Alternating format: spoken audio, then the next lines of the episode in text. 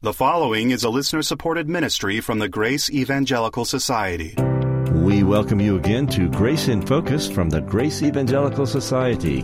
Today is a Q&A broadcast and we're answering a question about eschatology. What scriptural evidence exists for believing there will be a 30 to 60 day interlude between the rapture and the beginning of the tribulation period? You stay tuned for that and just let me mention our website faithalone.org faithalone.org. We want you to go there and see all the resources that are available to you. Some are free, some have a small cost to them. And it's on our website that you're going to find out about our national conference coming up in May, May of 2023. The dates are the 22nd through the 25th. It's a great time. We want you to plan on being there. Some of the best teaching that you could ever hear with a free grace focus. Many teachers involved, not just Bob and Ken. And bring your children. There is a VBS for kids during those days and all kinds of recreational activities at Camp Copass, right close to our Denton, Texas headquarters.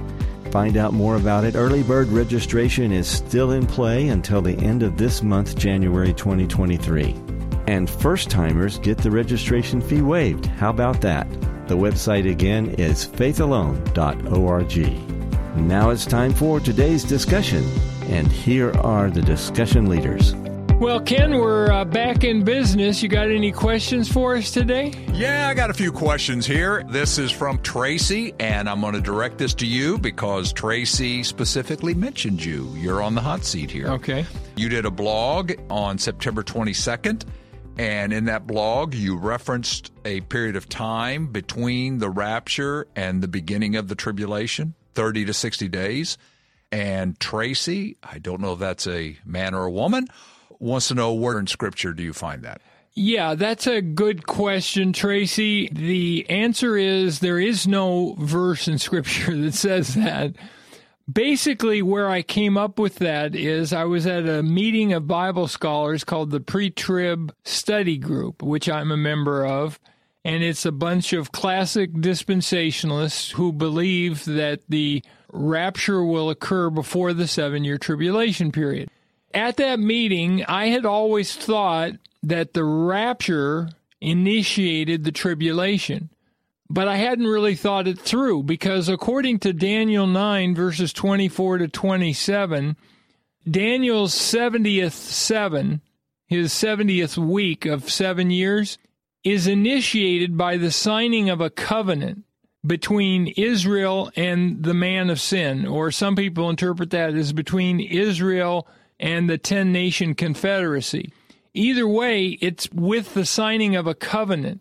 At this pre trib study group meeting about 10 or 15 years ago, they suggested that it's extremely unlikely that there could be the signing of this covenant at the same time as the rapture because if that were the case, then we would have indications that the rapture was about to occur because we'd hear rumblings about the signing of a covenant and we would hear about the man of sin and this sort of thing.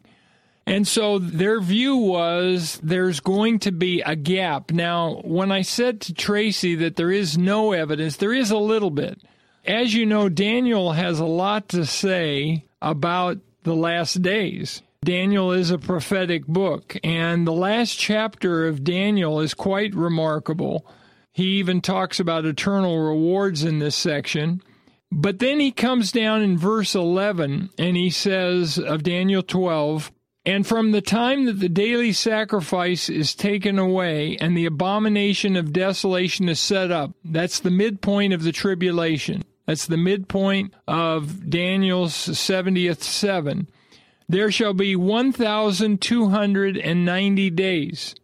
Blessed is he who waits and comes to 1,335 days.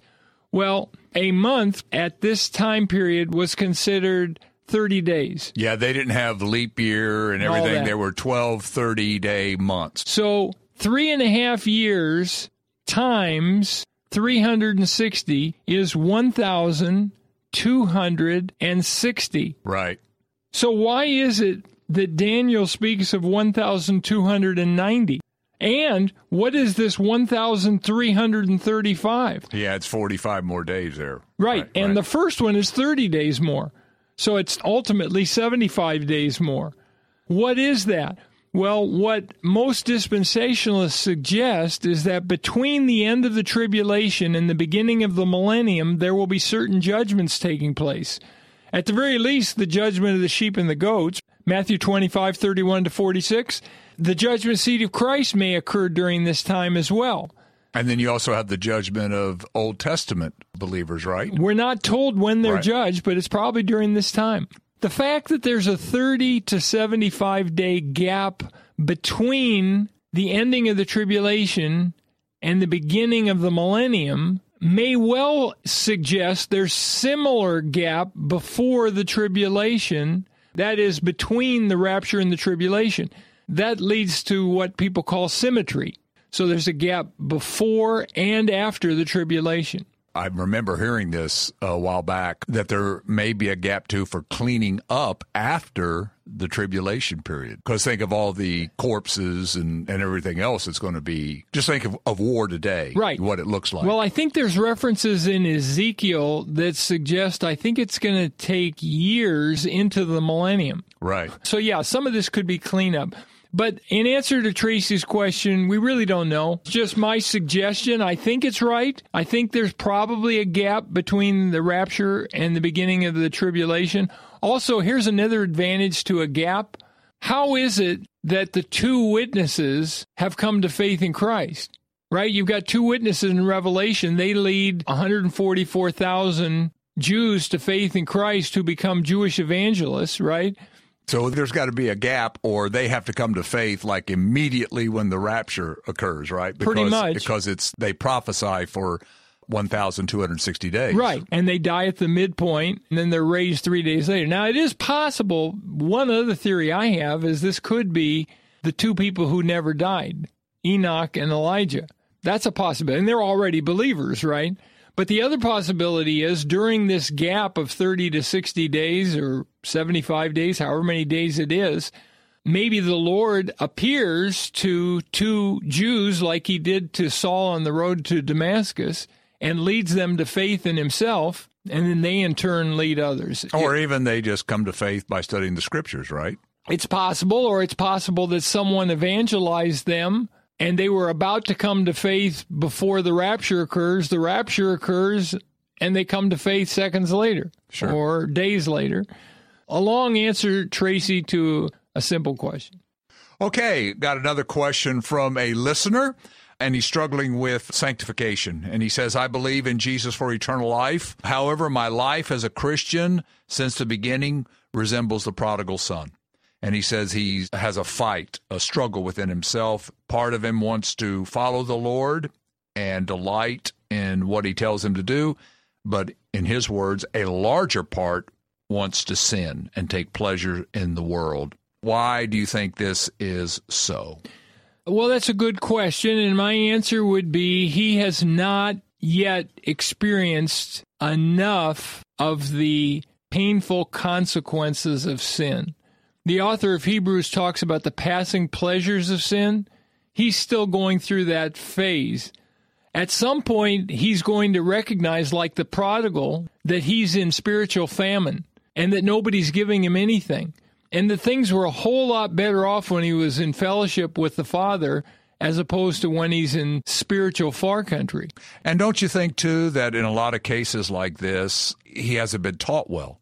That's uh, exactly right. I haven't at bottom, but I need to know, eh, well, all Christians, why should I live a godly life? If I know I have eternal life, because I'm still in the flesh. Right. And I'm still going to want to do those things. So I need to know why should I struggle against that? What is the wisdom of following the Lord? Yeah, that's a good point. Well, if you look at the wisdom literature in Scripture, like Psalms, Proverbs, Ecclesiastes, Matthew 5 through 7, the Epistle of James, those are all wisdom literature.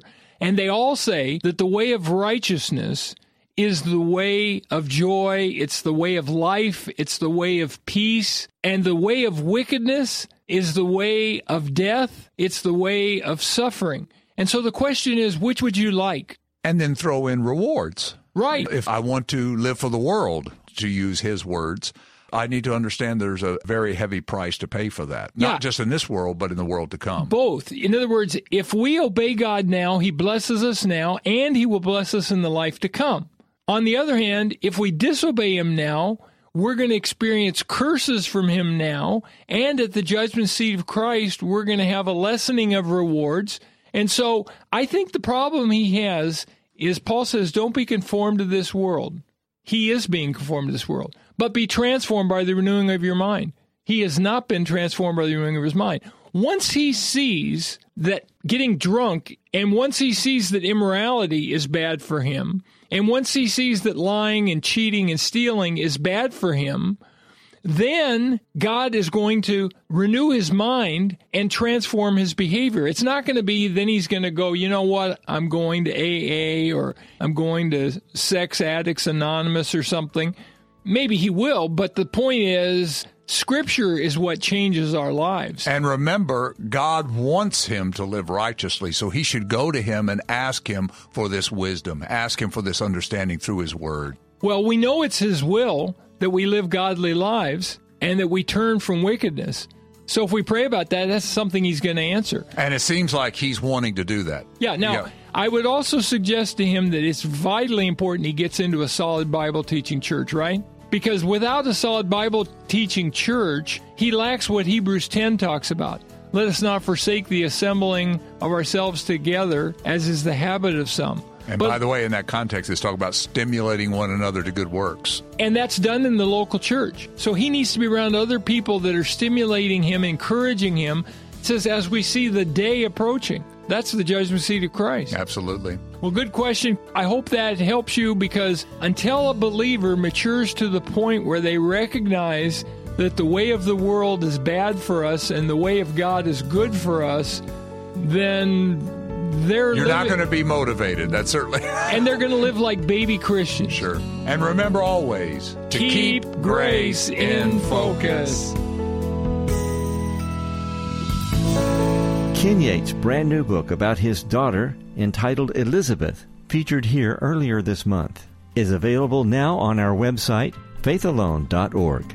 Get half price through January 31st, 2023 when you use the code word podcast. That's faithalone.org.